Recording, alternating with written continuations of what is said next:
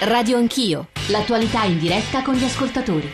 9.36, Radio 1, Radio Anch'io, Giorgio Zanchini al microfono. Proviamo a fare un po' d'ordine nel percorso di questa mattina. Nella prima parte è stato con noi Silvio Berlusconi che ha toccato anche il tema della cittadinanza ai migranti e che ci ha permesso poi di provare ad affrontare una discussione, più che una discussione, una descrizione della decisione che è stata presa a Bruxelles, come ci ha spiegato il prefetto Morcone, è una proposta che dovrà essere discussa il 14 o 15 giugno dai ministri dell'interno dell'Unione e poi ratificata. Insomma, la decisione finale, quella più importante, spetterà ai capi di Stato e di governo alla fine del mese. Che cosa si è abbozzato ieri eh, nel piano? Che 40.000 migranti eh, siriani ed eritrei sbarcati dopo il 15 aprile sulle coste italiane e greche saranno trasferiti in tutta Europa. Il grosso delle quote andrà tra Germania, Francia e Spagna. Alcuni paesi sono già chiamati fuori, Londra e Copenaghen, e sembrerebbe crescente il numero dei paesi che si vogliono chiamare fuori. Restano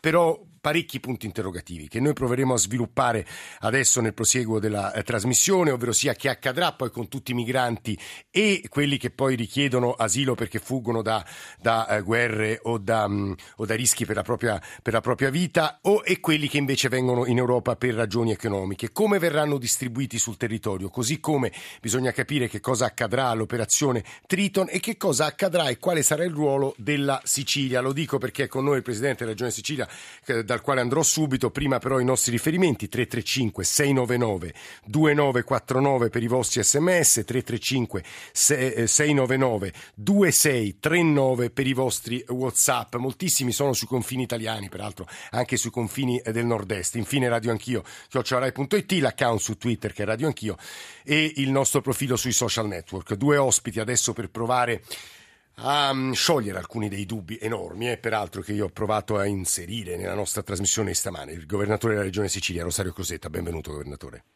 Buongiorno. Buongiorno a lei. E poi Anna Triandafillidu, se pronuncio bene, anzi se metto bene gli accenti, che insegna all'Istituto Universitario di Firenze e che è una grande esperta di immigrazione. Eh, Presidente Crocetta, mi pare ci siano almeno due temi sui quali la vorrei chiamare. Il primo è Poco fa ai nostri microfoni Matteo Salvini ha detto Mineo è completamente fuori controllo. Il centro di Mineo eh, andrebbe governato in maniera completamente diversa. Secondo punto, da quello che leggo dai documenti eh, di, discussi a Bruxelles, la Sicilia avrà un ruolo importantissimo nel piano del futuro. Ci spiega quale, Presidente?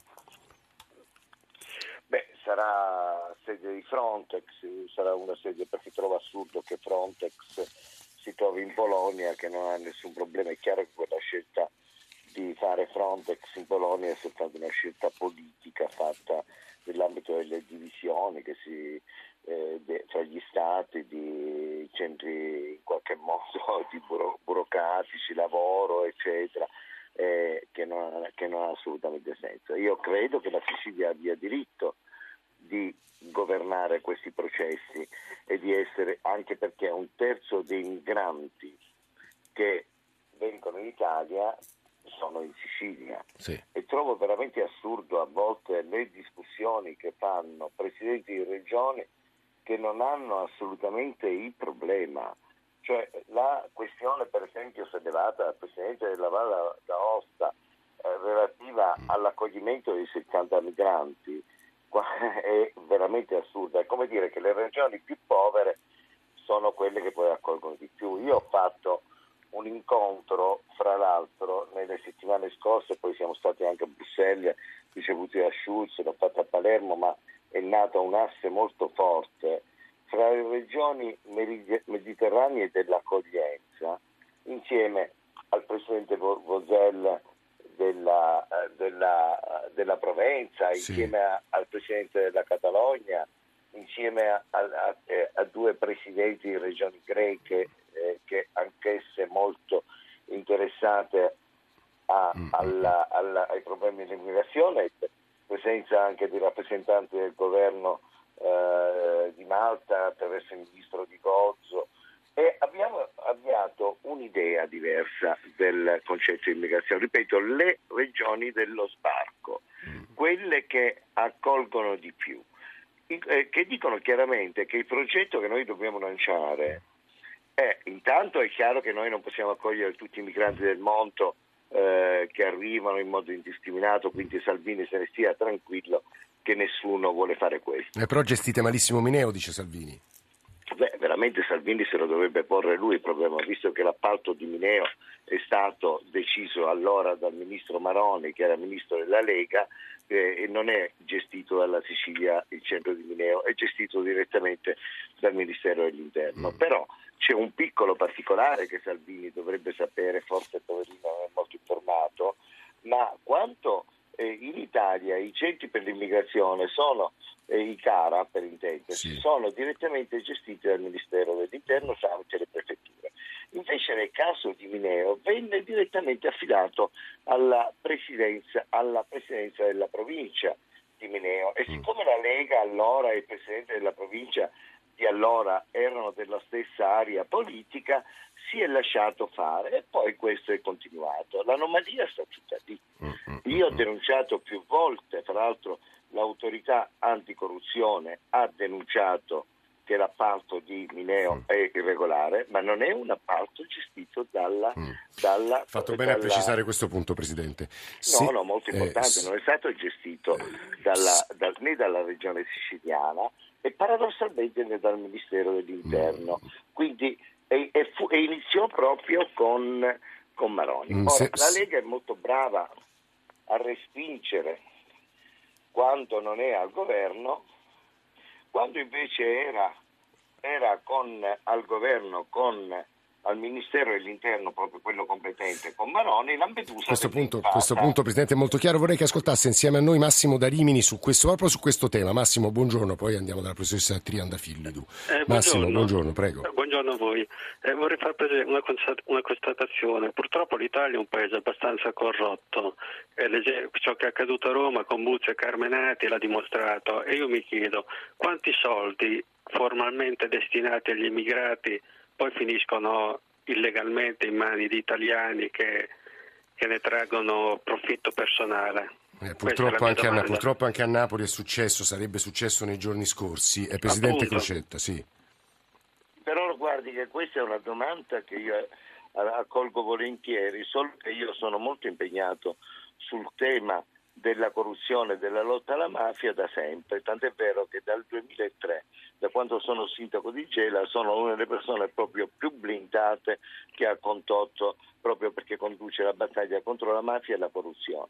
E giusto per capirci, a Gela, quando io ero sindaco, è nata una delle più grande associazione anti-racket d'Italia e nel periodo in cui io sono stato sindaco, grazie alle mie denunce e alle denunce di quegli imprenditori, che, un'associazione che ho voluto fortemente io, in cinque anni sono stati arrestati 825 mafiosi e io continuo la mia azione imperterrita anche adesso da Presidente della Regione, denunciando spesso anche politici, denunciando eh, burocrati, imprenditori che fanno gli affari con la mafia, i mafiosi e caratterizzando la mia iniziativa. Il centro di Mineo, ripeto, mm, non sì, è fatto, un guardi, Presidente, della Sicilia. Questo ha fatto benissimo a specificare Sicilia, questo punto. Ma un affare delle eh. forze politiche che dalla, da, da, da, Maroni in poi gestiscono centro. Noi muoveremo questa controobiezione a Salvini quando tornerà ai nostri microfoni. Ringraziamo molto il governatore della Regione Sicilia, Rosario Crocetta. C'è una domanda importante che credo io debba fare ad Anna Trianda Fillidu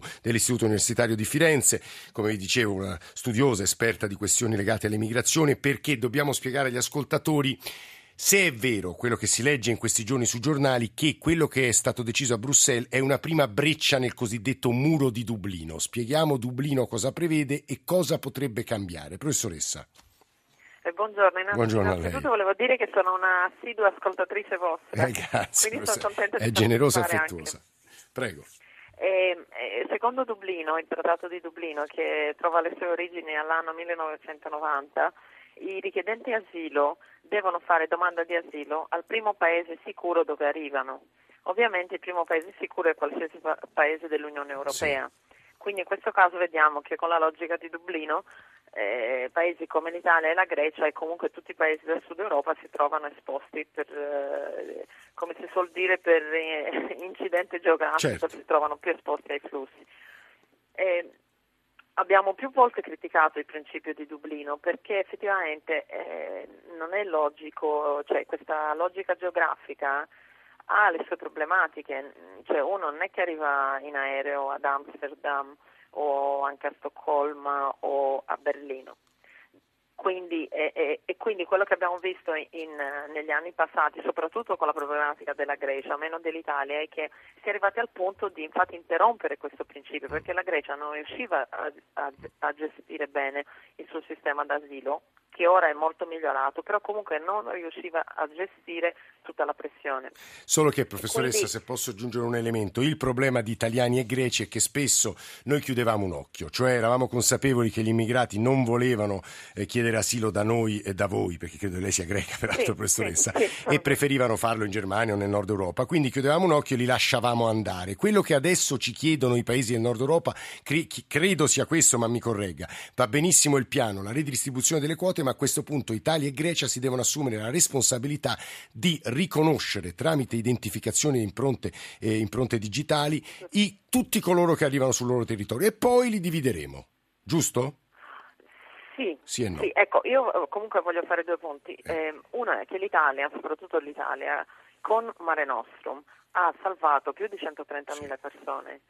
Eh, si sa, noi studiosi lo sappiamo e credo anche voi giornalisti, sì. oltre che i cittadini, sappiamo che durante l'anno scorso più volte si è chiuso un occhio, non si sono prese sì. le impronte digitali, esatto. con la scusa che le persone rimanevano sulle navi per uno o due giorni fino ad essere sbarcate, eccetera, proprio per facilitare che andassero più al nord. Sì.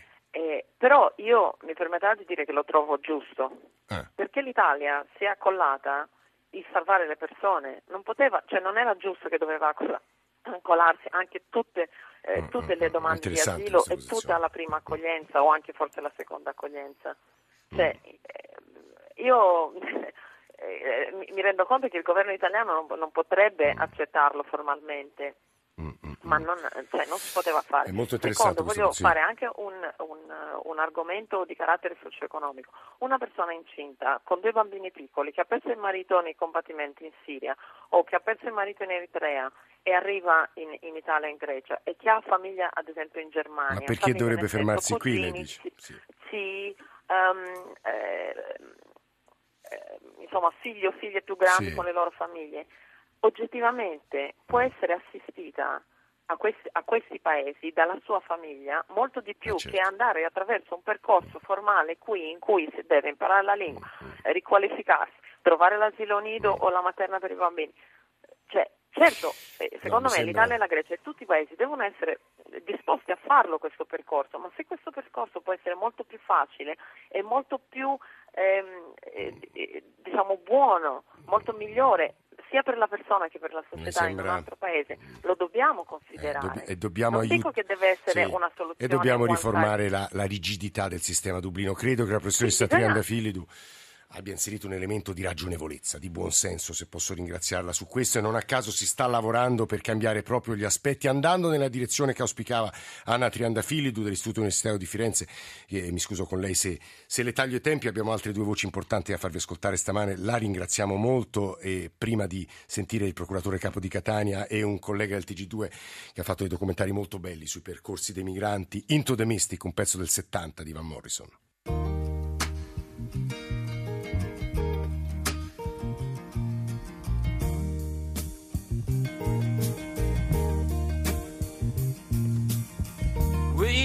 Were born before the wind.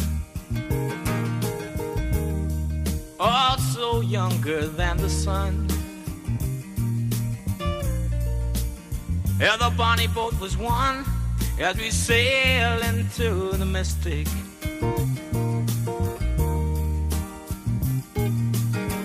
Oh, I can now hear the sailors cry smell the sea and feel the sky. Let your soul and spirit fly into the mystic.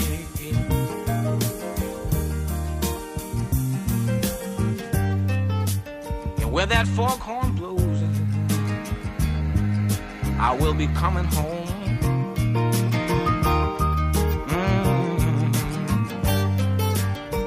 Yeah, when the foghorn blows, I wanna hear it. I don't have to fear it, and I wanna rock your gypsy soul, just like way back in the days of old. Yeah, magnificently we will fall.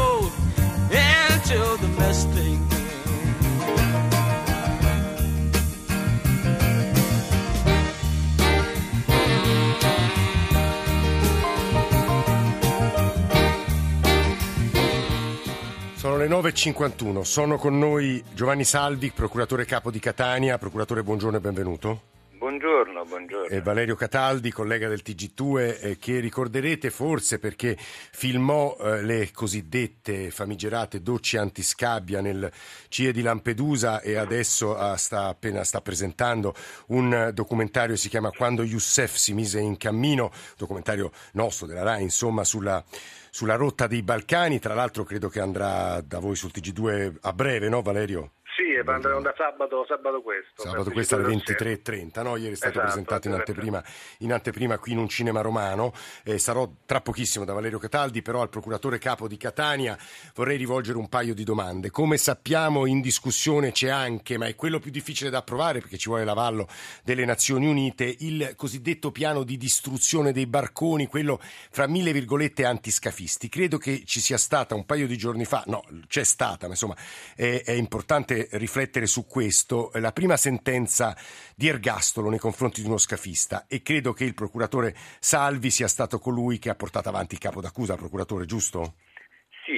Gruppo di lavoro, che è costituito da sei magistrati specializzati che ormai da anni lavorano in questa materia e che hanno ottenuto dei risultati Perché è importante, procuratore? Perché è importante quella sentenza? È importante perché si afferma eh, che in questo caso particolare in cui vi era stata una eh, protervia del eh, pilota dell'imbarcazione nel determinare una situazione di pericolo eh, per i migranti come strumento per ottenere l'intervento della Marina Militare e quindi i soccorsi, eh, che eh, mettere in questa maniera in pericolo i migranti e causarne la morte può portare alla conseguenza della condanna Morirono severa. 17 persone, ricordiamolo questo. no? 17 persone, sì, e purtroppo eh, il numero delle vittime è enorme, non, non lo possiamo nemmeno individuare con certezza perché in molti casi abbiamo solo un'approssimazione, cioè sappiamo da quando vi sono sopravvissuti e non sempre indicazioni sul numero delle Esatto. vittime, ma insomma sono migliaia Che solo quelle di cui ci siamo occupati noi. Sconosciute, non raccontate, tra l'altro i paesi senza storia, fra mille virgolette, non voglio Certo, essere retorico, certo. però di loro non No, sapremo è nulla. così, è così perché vengono poi molto spesso da zone eh, di guerra, di conflitto, Esatto. di miseria, cercano una vita migliore, eh, ma non lasciano dietro di sé Esatto. una traccia percorribile. Procuratore, un'ultima, un'unica e ultima Prego. domanda da rivolgerle. Che cosa chiederebbe all'Unione Europea dal punto di vista normativo? Di che cosa avreste bisogno, a suo avviso? Per- Sì. Allora, un primo eh, certamente indispensabile passo è l'eliminazione della parte degli accordi di Dublino Sì, che riguardano il riconoscimento dello status eh, per quanto riguarda il luogo della prima identificazione come luogo dove si radica eh, la eh, competenza a decidere sullo status. Questo sembra un fatto minore, invece determina moltissimi problemi nell'accoglienza. Una seconda cosa che eh, è indispensabile è un approccio globale a questa tematica che non può essere affrontata come emergenza. Ogni singolo episodio è un'emergenza, ma la complessità di questi fenomeni sono strutturali e vanno affrontati in maniera strutturale sin dai luoghi di partenza dei migranti. Quindi eh, queste due cose sono indispensabili. E io spero, altrimenti- nel ringraziare Giovanni Salvi, procuratore capo di Catania, spero davvero che a fine giugno i capi di Stato e di Governo trovino un accordo, anche perché purtroppo le distanze sembrano crescenti e l'approvazione del piano ha una complicatissima maggioranza basata in parte su- sul- sul- sulla popolazione, in parte sul, sul peso degli Stati, sul numero dei parlamentari eletti. Insomma, speriamo che venga accolto perché davvero la parola solidarietà, quella che mi pare sia stata introdotta nel dibattito europeo. Valerio Cataldi conosce tante storie, tanti percorsi, l'ho detto, di migranti, l'ha conosciuti a Lampedusa, isola sulla quale è stato tante volte, ma anche sulle rotte dei Balcani. E credo sia interessante, Valerio, che tu ci racconti, seppure in pochissimi minuti,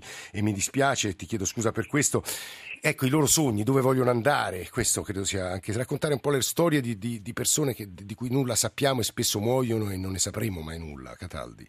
Guarda, noi abbiamo ripercorso, abbiamo accompagnato in realtà per un lungo periodo, almeno un paio di mesi, un gruppo di afghani che hanno, sono partiti dall'Afghanistan, da Kabul e sono arrivati adesso fino in Austria. Noi li abbiamo eh, seguiti durante l'attraversamento anche di un paio di, eh, di confini tra la Macedonia, eh, la Grecia e la Macedonia, insomma il percorso l'abbiamo fatto insieme. Quello che loro sognano eh, è semplicemente di arrivare in un posto dove siano sicuri fondamentalmente, ma è quello che vogliono tutti, anche quelli che, che partono da, dalla Libia con i barconi. Loro eh, dicono fondamentalmente che vogliono arrivare a, ad un posto dove gli venga concesso di avere un'occasione, un'opportunità di vivere in modo, in modo, in modo sereno e in modo sicuro. Loro eh, per la stragrande maggioranza sfuggono eh, da ciò che terrorizza di più l'Europa, da ciò che terrorizza di più noi, ovvero la violenza eh, eh de, de, de, dell'ISIS, la violenza eh, dei talebani, la violenza dei, dei fondamentalisti islamici. Quindi eh, c'è questo paradosso per cui